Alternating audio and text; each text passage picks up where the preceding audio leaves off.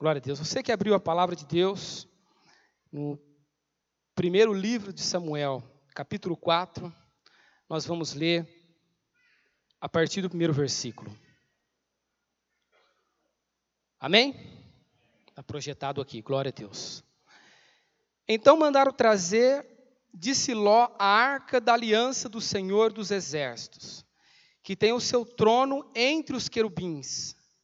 E os dois filhos de Eli, Ofne e Finéias, acompanharam a arca da aliança de Deus.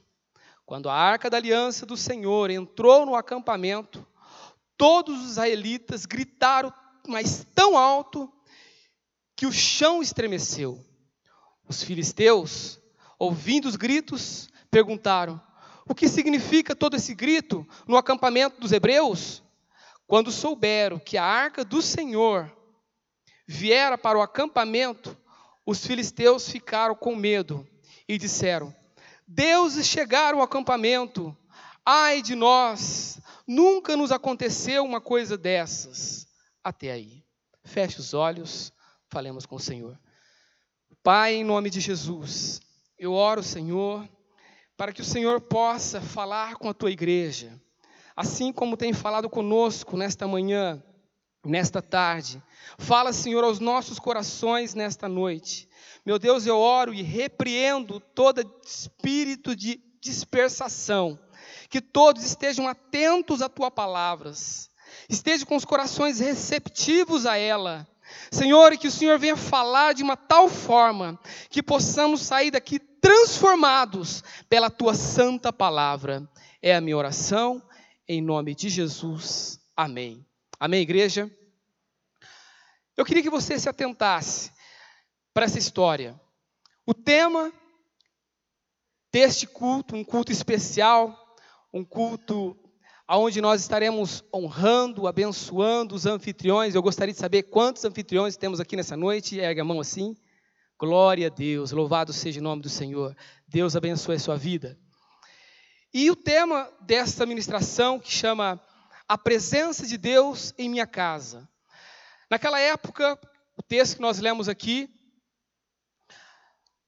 Israel estava numa peleja, numa briga, numa luta contra os filisteus.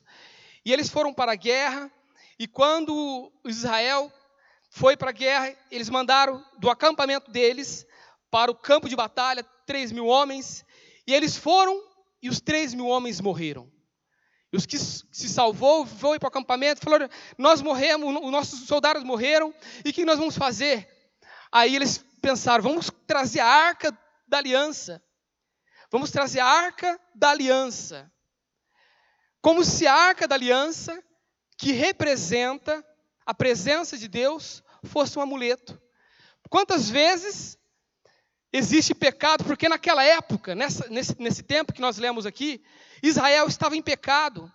Israel estava distante de Deus, muito distante, porque Eli, o profeta da época, já idoso, com mais de 90 anos, os seus filhos, Of e Finéias, estavam ali fazendo o que desagradava a Deus. Comia a carne que era em sacrifício ao Senhor, eles comiam, faziam as coisas erradas com as mulheres que iam lá. E todo Israel estava totalmente disperso da presença de Deus. E aí, no momento de dificuldade, eles chamaram para trazer a arca.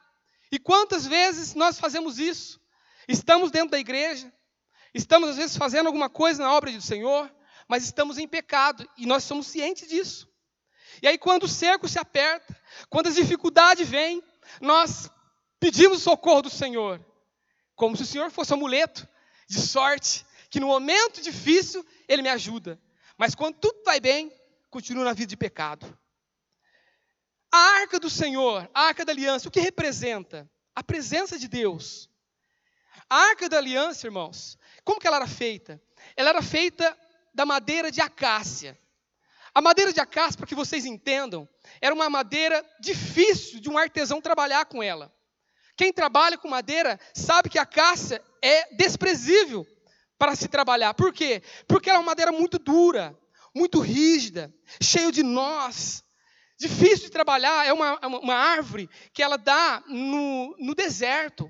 Para vocês entenderem como que é uma, uma árvore dessa, ela é como se, imagina uma pé de jabuticaba. Ela é cheia de galhos, pequenos, finos, tortos, cheio de dificuldades. Mas ela não era, claro, não dava fruto como jabuticaba, só para você ter ideia. Mas era difícil de trabalhar, uma madeira dura. Mas aí eu vejo nisso, querido, algo maravilhoso de Deus. Deus pega as coisas desprezíveis desse mundo para confundir as sábias. Quantas vezes você sente um, uma madeira de acácia, achando que não tem condições de fazer a obra do Senhor?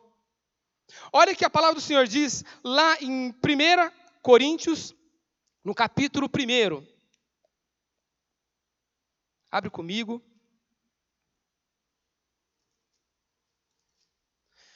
No capítulo 1, versículo 26.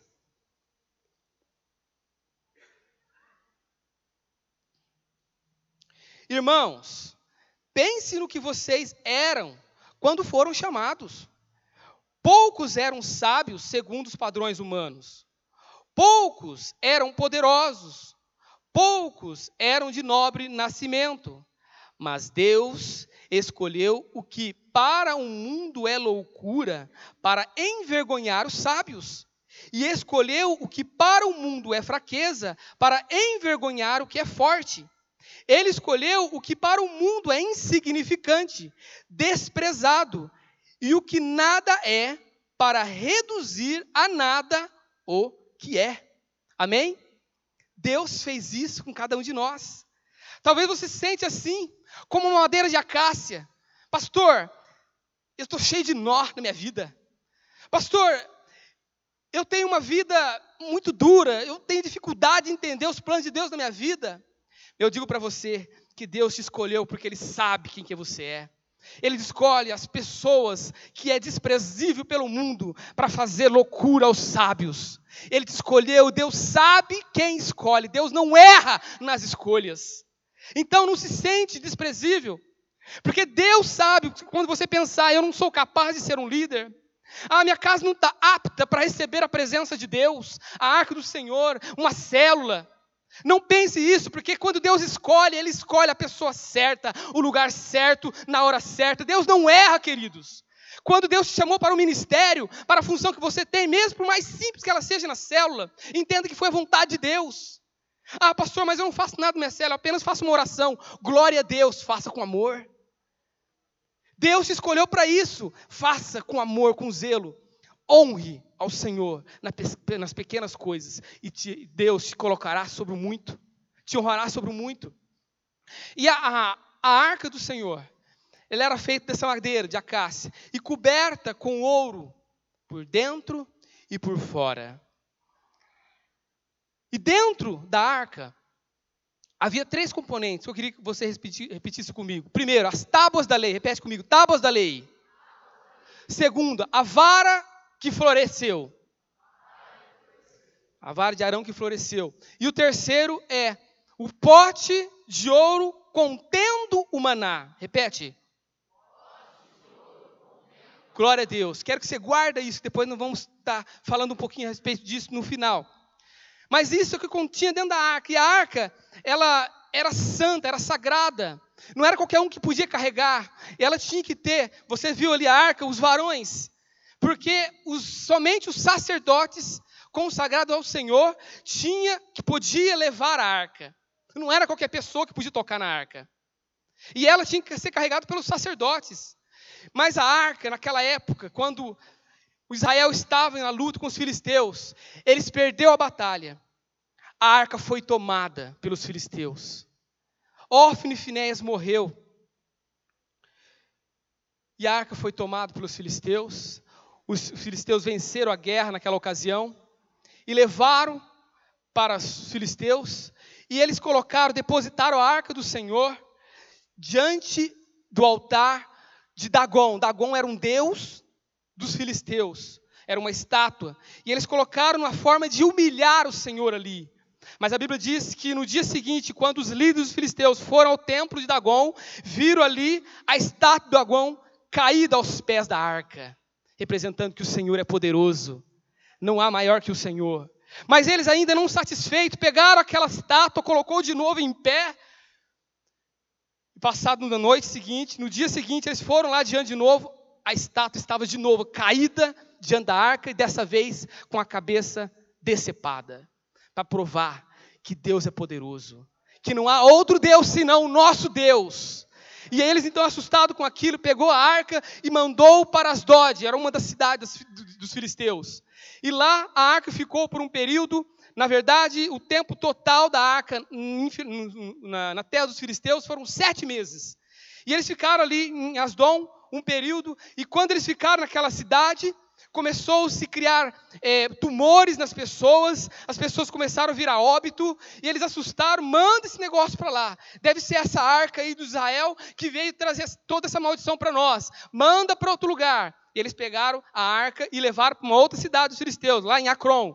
E lá ficou de novo. Quando a arca chegou lá, as pessoas começaram a fazer um rebuliço e começaram a assustar. Misericórdia, como vamos fazer com essa arca aqui? O que vai acontecer conosco? Já o que fizeram na cidade de Asdom. Eles destruíram, pessoas morreram e começou ratos surgirem, pessoas com temor, com tumores no corpo, pessoas vir a óbito, morrerem, e eles reuniram a liderança, nós precisamos mandar um, dar um fim nesta arca. Essa, eu acho que essa arca, os líderes, líderes falaram, eu acho que essa arca e aí eles reuniram e falaram: então vamos fazer o seguinte: vamos pegar uma carroça, pegar dois bois que têm crias novas, guardar as crias, colocar a arca em cima dessa carroça e vamos mandar elas embora para Israel de novo. Se essa arca, se esses bois seguirem um caminho reto, sem desviar para a direita nem para a esquerda, é porque realmente era a arca que estava trazendo tudo isso para nós. Se, porventura, os bois se desviaram para a direita ou para a esquerda, porque era uma coincidência, tudo isso estava acontecendo e não era a arca. Porque, irmãos, a arca é santa. A arca representa o que, irmãos? A presença de Deus. E os inimigos queriam humilhar, querendo fazer que o Senhor fosse humilhado diante de um Deus feito por mão de homens. E foi o que aconteceu. E quando aqueles bois foram para Israel. Os filisteus, os líderes, foram atrás para observar aonde eles iriam. E de fato, aquela carruagem, contendo a arca do Senhor, foi reto em direção. Os bois só mugiam e não olhavam nem para a direita nem para a esquerda, até chegar em Israel. E quando chegou em Israel, o povo lá ficou, ficou em festa, porque a arca havia sido retornado para Israel de novo. Fizeram-se uma festa. A arca do Senhor veio para Israel de novo. Eles trouxeram, eles mandaram para nós. Eles pegaram, quando a arca chegou, destruiu aquela carroça e fizeram um, um, sacrifício com os bois em oferta ao Senhor, de gratidão por ter trazido a arca do Senhor. Mas aqueles homens que receberam, aquele povo de Israel, não tinha, não tinha o temor de Deus. E a Bíblia diz que eles começaram a olhar para ver o que tinha dentro da arca. E a Bíblia diz, por causa dessa ocasião, 70 homens morreram. E eles ficaram assustados, mas o que está acontecendo? Nós não podemos ficar com isso. A arca do Senhor é santa. Vamos mandar para uma casa de alguém. Para quem nós podemos mandar? Mandaram a arca do Senhor, que representa a presença de Deus na casa de Abinadab. Quando a arca do Senhor chega na casa de Abinadab, Abinadab tinha um filho, Eleazar, e ele o consagrou como sacerdote para cuidar da arca. E a Bíblia diz que a arca ficou por 20 anos na casa de Abinadab. Eu imagino que quando a arca chegou ali, na casa de Abinadab, é, Abinadab tinha, além de Eleazar, tinha um outro filho chamado Uzá e outro Aiô. E esses dois filhos talvez eram pequenos, vocês vão entender a história mais para frente, eram pequenininhos, e eles colocaram a arca do Senhor num lugar é, talvez num canto da sala, vamos dizer assim, num lugar como um móvel do Senhor, colocando ali, e eles talvez, por ter a presença todo esse tempo, começou a acostumar com a arca do Senhor. Acostumar de uma tal forma que eles não davam mais valor para a arca do Senhor. Aí, queridos, eu fico pensando, quantas vezes nós acostumamos em fazer alguma coisa na obra de Deus, de uma tal forma. É importante, fazer uma, um, um, um parênteses aqui. É importante que nós acostumamos sim com a presença de Deus. Acostumamos sim com a presença do Senhor, fazer a obra dele. Mas o que eu estou querendo dizer aqui, que Abinadab acostumou de uma forma que ela não dava, ele não dava valor mais à arca do Senhor. E muitas vezes nós somos assim. Passamos a dar valor quando nós perdemos algo. Né? Quanto já passou, já viu num velório, as pessoas honrando alguém, né? Quantas pessoas chorando, ah, quem dera que ele estivesse aqui, ah, eu deixei de fazer isso, eu gostaria de ter feito aquilo, eu gostaria de ter falado aquilo, feito aquilo outro, mas já perdeu. Depois que perde, dá valor. E isso estava acontecendo na casa de Abinadab. Abinadab, talvez, estava ali acostumado com a arca na sua casa. As crianças pequenininhas não davam valor nenhum.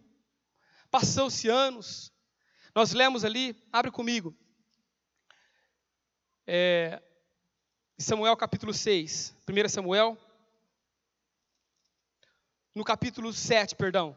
1 Samuel capítulo 7, no versículo 2.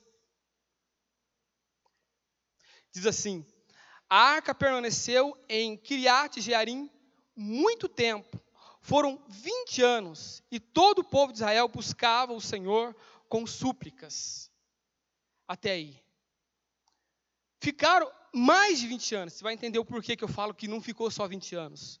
Mas a Bíblia relata esses 20 anos para dizer que todo esse período não aconteceu nada na casa de Abinadab. Todo esse tempo, nada de relevante aconteceu na casa de Abinadab. Talvez ele ali era indiferente. Tanto faz ela aqui, tanto fez, se alguém vier buscar, não faz diferença nenhuma. Ele talvez ali era um peso, era uma obrigação para ele. Às vezes nós nos sentimos numa situação dessa, como obrigação de fazer a obra de Deus, um peso fazer a obra de Deus. E não pode ser isso. Talvez era uma ocasião de Abinadab, porque a Bíblia nada relata dele. Talvez era uma ingratidão. A ingratidão de Abinadab, nossa Senhor, tanto tempo essa arca está aqui, tanto tempo eu faço a obra de Deus e nada me acontece. Tanto tempo eu tenho a célula dentro de casa e talvez você está cansado disso. Como Abinadab, ingrato, talvez pensava: puxa, Deus podia fazer alguma coisa, mas não dava o valor à presença de Deus. E aí, queridos, passaram muito mais de 20 anos. Eu queria que você abrisse a palavra de Deus lá em Atos, no capítulo 13. Atos capítulo 13, versículo 21.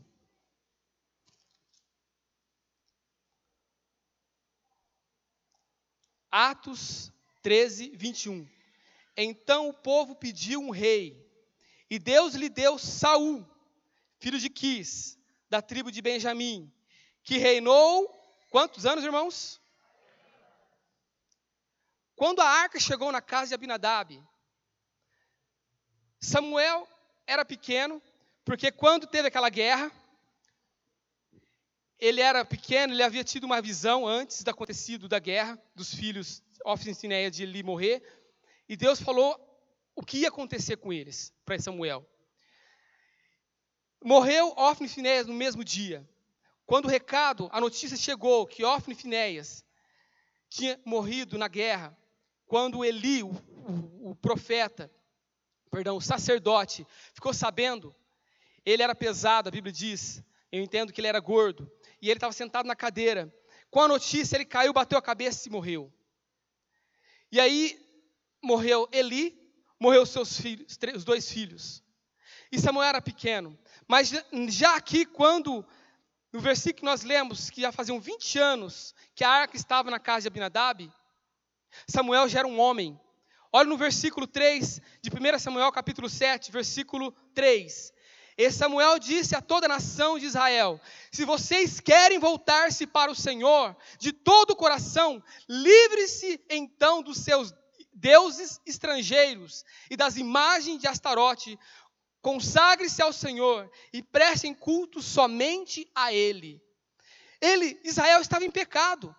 E Samuel já é, juiz de Israel, já grande, já um homem formado, era o juiz, e ele falou: Olha, vocês querem voltar para o Senhor? Então abandone o teu pecado. E aí o povo, rejeitando o reinado de Deus sobre Israel, pediu um rei físico. Nós queremos que um rei, que Deus nos dê um rei, um rei para reinar sobre nós. Deus permitiu que Samuel fosse ungir Saul, rei de Israel. Foi ungir, ungiu Saul e passou-se 40 anos. E nada aconteceu na casa de Abinadab. Entende aqui, irmãos? Passou 40, não somente 20. Segundo alguns estudiosos dizem que somado os 20 mais os 40 mais de 60 anos. Porque passou todo o reinado de Samuel, de, de Saul, perdão, depois veio Davi, aí sim, quando Davi se tornou rei, foi ungido rei, e ele já Saul já não era mais vivo, e quando Davi já rei, ele disse: Aonde está a arca do Senhor? Passou todo esse tempo. Falaram para, para o rei Davi: Davi, a arca está na casa de Abinadab. Ele falou: Então vamos buscar a arca do Senhor. E a Bíblia diz que Davi reuniu 30 mil homens. E eles foram buscar a arca do Senhor. Quando chega na casa de Abinadab, eles pegam a arca, fazem de novo uma carroça, coloca a arca em cima dela. Já Usar, o filho de Abinadab, e o Aiô, que é o outro filho, já adultos, homens, foram atrás da arca para ajudar a levar a arca até, até Jerusalém, na cidade de Israel, onde o rei Davi estava. E a Bíblia diz que quando eles colocaram a arca e foram caminhando com ela, chegou numa ocasião, a arca tropeçou, a, a, a carruagem tropeçou, a arca estava prestes para cair, Usar foi colocar a mão, e a Bíblia diz que ele foi fulminado pela presença do Senhor. Quando Davi viu aquilo, ai meu Deus, por que, que o Senhor permitiu isso? Mas era a forma errada de trazer a arca. A arca era santa. A arca era para ser trazida somente para os sacerdotes. Era somente pela, pelo varão. Lembra do varão que vocês viram ali na imagem? Era esse varão que tinha que ser carregado não pelo carroça. E Davi, sem entender o que estava acontecendo, não, não podemos continuar levando a, a, a, arca do Senhor para Jerusalém. O que nós vamos fazer? Aí deram ideia: olha, tem Obed Edom aqui perto, vamos levar até a casa deles. Quando a arca chega na casa de Obed Edom, ah, queridos, aí nós vamos ver aqui outra face outra história, diferente da casa de Abinadab, aonde ficou muito mais do que 20 anos e nada de relevante aconteceu, porque a Bíblia nada relata. Mas quando chegou na casa de Obed-edom, eu creio, queridos, que ah, Obed-edom recebeu com muito prazer, com muita alegria, ele obedeceu ao rei, não, rei, claro, vamos receber a arca, vamos colocar aqui nesse melhor lugar da minha casa. E começou a cuidar da, da arca do Senhor, zelar por ela, cuidar, queridos. Obed-Edom começava a zelar, cuidar. Deus tem cuidado de você, Deus tem zelado por você. Quem crê, diga amém. Assim você deve também zelar e cuidar das coisas de Deus da obra do Senhor. Anfitrião, você que tem a oportunidade, o privilégio de ter um momento que você abre a tua casa para receber a presença, a arca do Senhor. Você tem que zelar, cuidar, amar aquilo que Deus der, como Obed-edom amava. Obed-edom amava, ele tinha o prazer estar ali, porque ele sabia que a arca do Senhor, Deus falava, se manifestava com ele dia após dia. Irmãos, abre comigo a palavra do Senhor lá em 2 Samuel. Para vocês entenderem a expressão do que eu estou querendo dizer para vocês. 2 Samuel capítulo 6.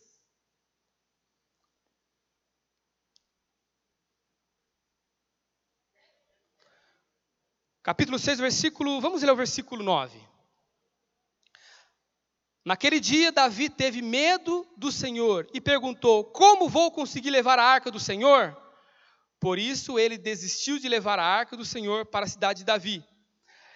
Em vez disso, levou a arca para a casa da onde, irmãos?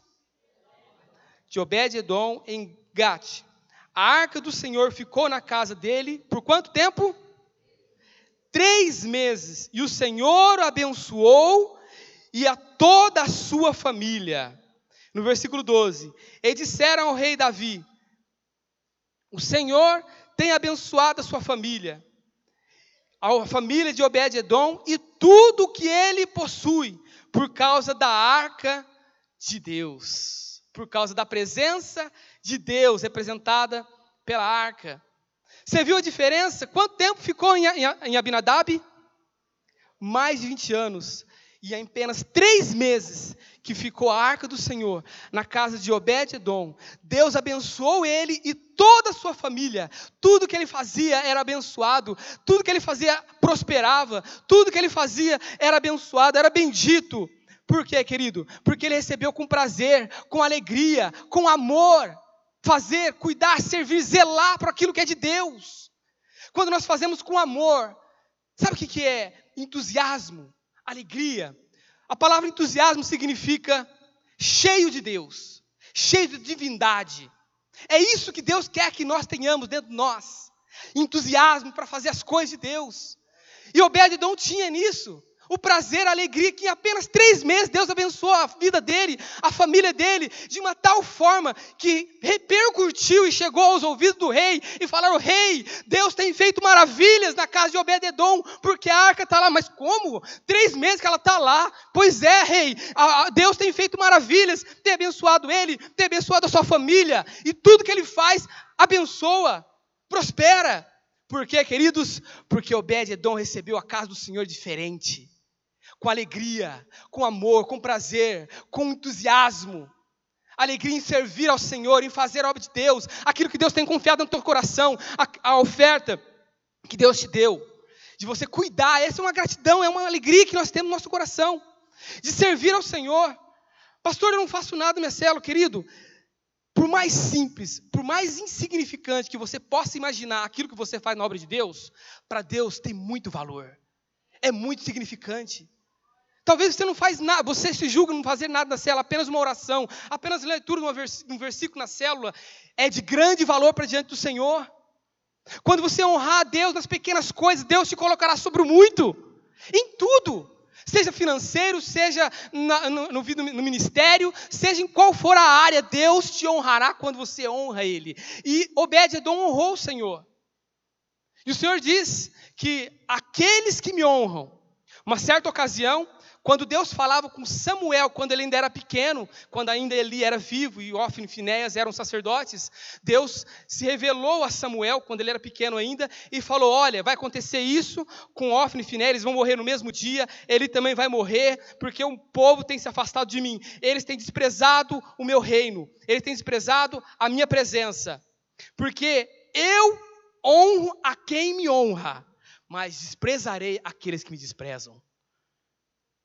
Foi o que Deus falou para Samuel que ia acontecer com eles. Entenda, fica para nós, honra.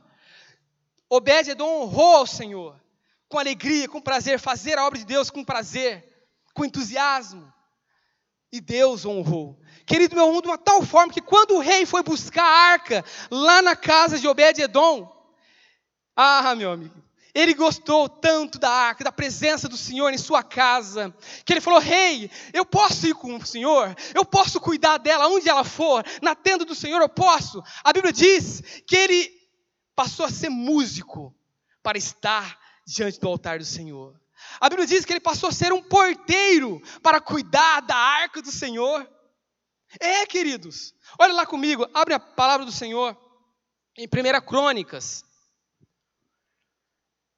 no capítulo 16, no versículo 5.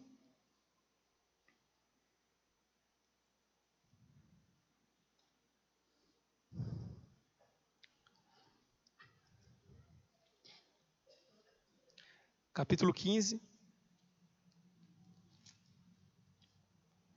Capítulo 16, perdão, versículo 5.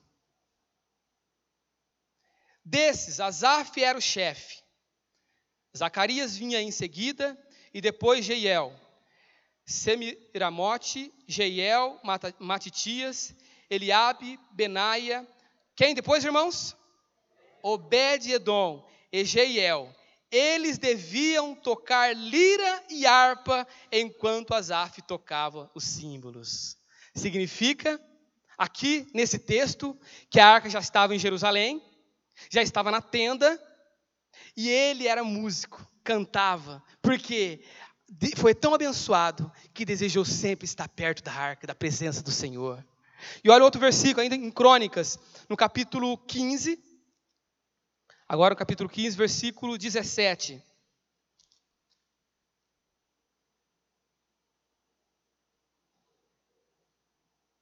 Assim os levitas escolheram Remã, filho de Joel, e Asaf, um parente dele, dentre os Meraritas, seus parentes. Escolheram Etan, filho de Cuxaias, e com ele seus parentes que estavam no segundo escalão. Zacarias, Jaziel, Semiramote, Jeiel, Uni, Eliabe, Benaia, Mace, Macezéias, Matitias, Elifeleu, Miqunéias e quem depois, irmãos? Obed-edom e Jeiel, os para estar cuidando da arca do Senhor. Por que, que Deus abençoou Obed-edom? Está claro aqui na palavra do Senhor. Porque ele amava, porque ele zelava, porque ele cuidava, ele tinha o prazer, ele queria estar sempre diante da presença do Senhor. É isso que Deus quer que nós façamos o mesmo. E Deus abençoa quando nós fazemos a obra do Senhor com alegria, com prazer, com entusiasmo. Está entendendo, querido, a diferença de a arca, a presença do Senhor na casa de Abinadab e agora na casa de Obed-edom? A diferença é nítida. Agora eu pergunto: todo esse tempo passou, centenas de anos, milhares de anos, onde está a arca? Onde está a arca do Senhor? Onde está a arca da aliança? Olha para o teu irmão e diga assim: você é arca. Você vai entender. Irmãos, você, eu, nós somos o templo do Espírito Santo, onde habita a presença de Deus. Deus não habita num templo feito por mãos de homens, mas habita aqui dentro, porque aqui tem um povo reunido na presença dele. O Senhor diz: onde tiver dois ou três reunidos no meu nome, ali eu estarei no meio deles. O Senhor está aqui nesta noite e está falando com você. Faça minha obra com alegria, com um coração de Obed-Edom. Obed-Edom. O que é Obed-Edom? Obed significa servo. Edom, vermelho. Vermelho no crente, o que, significa, irmãos? O sangue de Jesus. Quando a prostituta Raabe, ela estava em Jericó, a primeira, a primeira cidade a ser conquistada por, por Israel, quando eles entraram na terra prometida, os espíritos falaram: olha, quem estiver junto com você na sua casa, e você estiver com esse paninho vermelho, indica que você será salvo. Desde lá já estava a marca de Cristo, de Deus, na vida, na família. E todos que estavam com eles na casa de Raabe foram salvos. Obed-edom, podemos ver a marca do Senhor na vida dele, para declarar que eu e você somos servos com a marca de Cristo em nossas vidas. O que, que tinha dentro da arca que nós falamos, irmãos, que vocês repetiram comigo? Repita comigo de novo. O que, que tinha dentro da arca? As tábuas da lei. Repita comigo, as tábuas da lei. Depois tinha o que mais? A vara de Arão que floresceu, e depois o pote de ouro contendo maná dentro. O que nós vemos nisso, queridos? Eu falei que nós somos a arca, somos o templo do Espírito Santo. Para que você entenda o que eu vou explanar aqui, abre comigo a palavra do Senhor lá em Êxodo capítulo 25, versículo 8.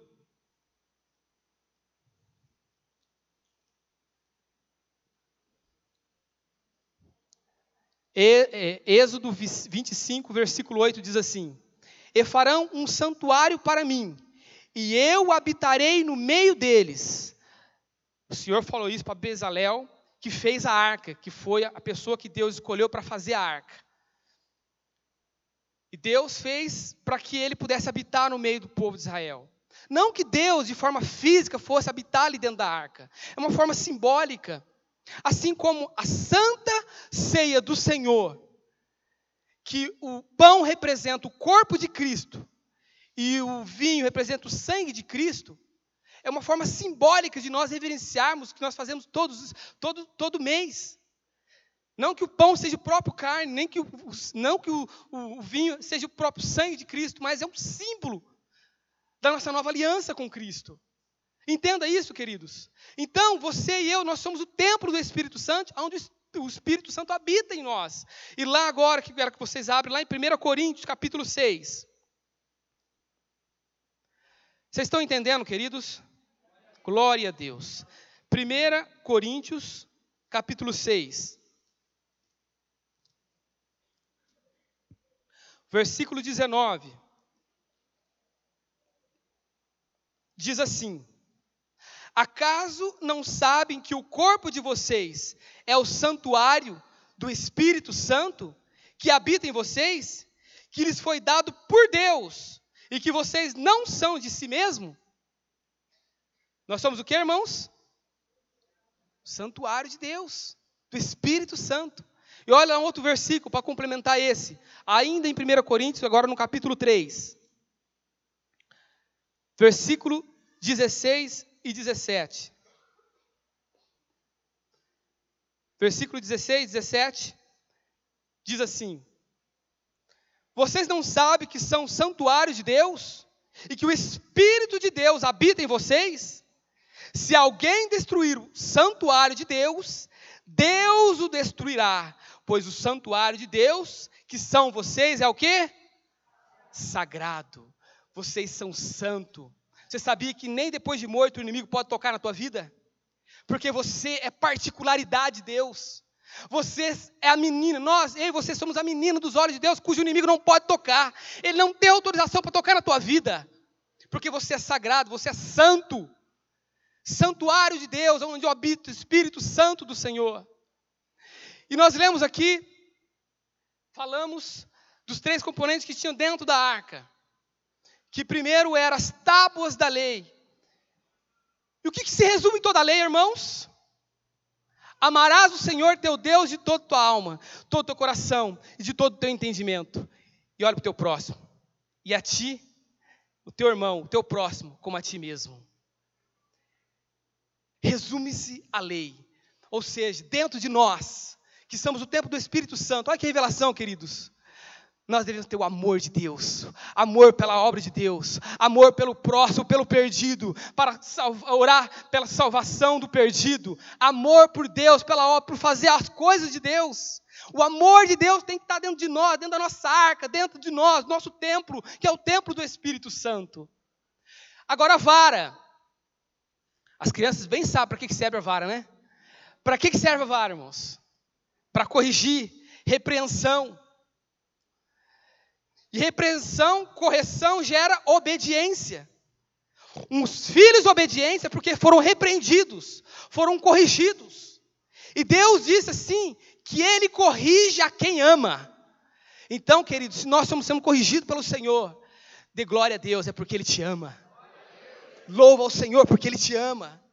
Então, a vara tem que estar dentro de nós, que é ser um, um, servo que aceita a repreensão, que aceita a correção do Senhor. Quando o teu líder vier falar, falar em nome do Senhor, para o teu bem, quando o teu líder vier falar com você, para te corrigir, para te exortar, entenda que vem do Senhor, não vê com os olhos do homem. E certamente, quando você tem um coração de servo, você aceita a repreensão e se torna um servo obediente como Obed-Edom. Então, a vara do Senhor tem que estar dentro de nós, para que nós sejamos obedientes ao Senhor. Tudo que o Senhor pede. Se pedir para você, querido, você pode trazer uma palavra para mim, pastor, oh, meu líder, eu não, eu não tenho condições, eu, eu tenho vergonha. Querido, seja obediente. O Senhor quer sempre o melhor para você. Deus não quer que você seja caldo, Deus quer te colocar por cabeça aonde você estiver. Então, seja obediente. Como Deus pode te colocar por cabeça se você não aceita uma simples um simples pedido do teu líder. Quem está entendendo, diga amém, Jesus. Glória a Deus. E por último, era o que, irmãos? Maná. Maná significa a provisão. Quando nós estamos com fome, nós precisamos do quê? De maná. Significa a provisão de Deus, o sustento de Deus, a bênção de Deus sobre nós. Quando nós temos o amor de Deus, O amor pelo próximo, conforme Deus quer. Quando nós somos obedientes, Deus sustenta, Deus abençoa. Então, irmãos, tudo esses três componentes têm que estar dentro de nós, que somos o templo do Espírito Santo. Amém, queridos? E eu queria finalizar essa mensagem, essa parte do culto de hoje, falando um pouquinho de Davi. Davi, queridos, quando ele trouxe a arca do Senhor para Jerusalém, na cidade de Davi, e colocou a arca ali, na tenda, que ainda não era um templo de Salomão, que nós já ouvimos falar, que foi construído por Salomão, filho de Davi. Mas ele viu ali, peraí, eu construí um palácio para mim. Abre comigo lá, vamos ver as palavras de Davi. Em 2 Samuel.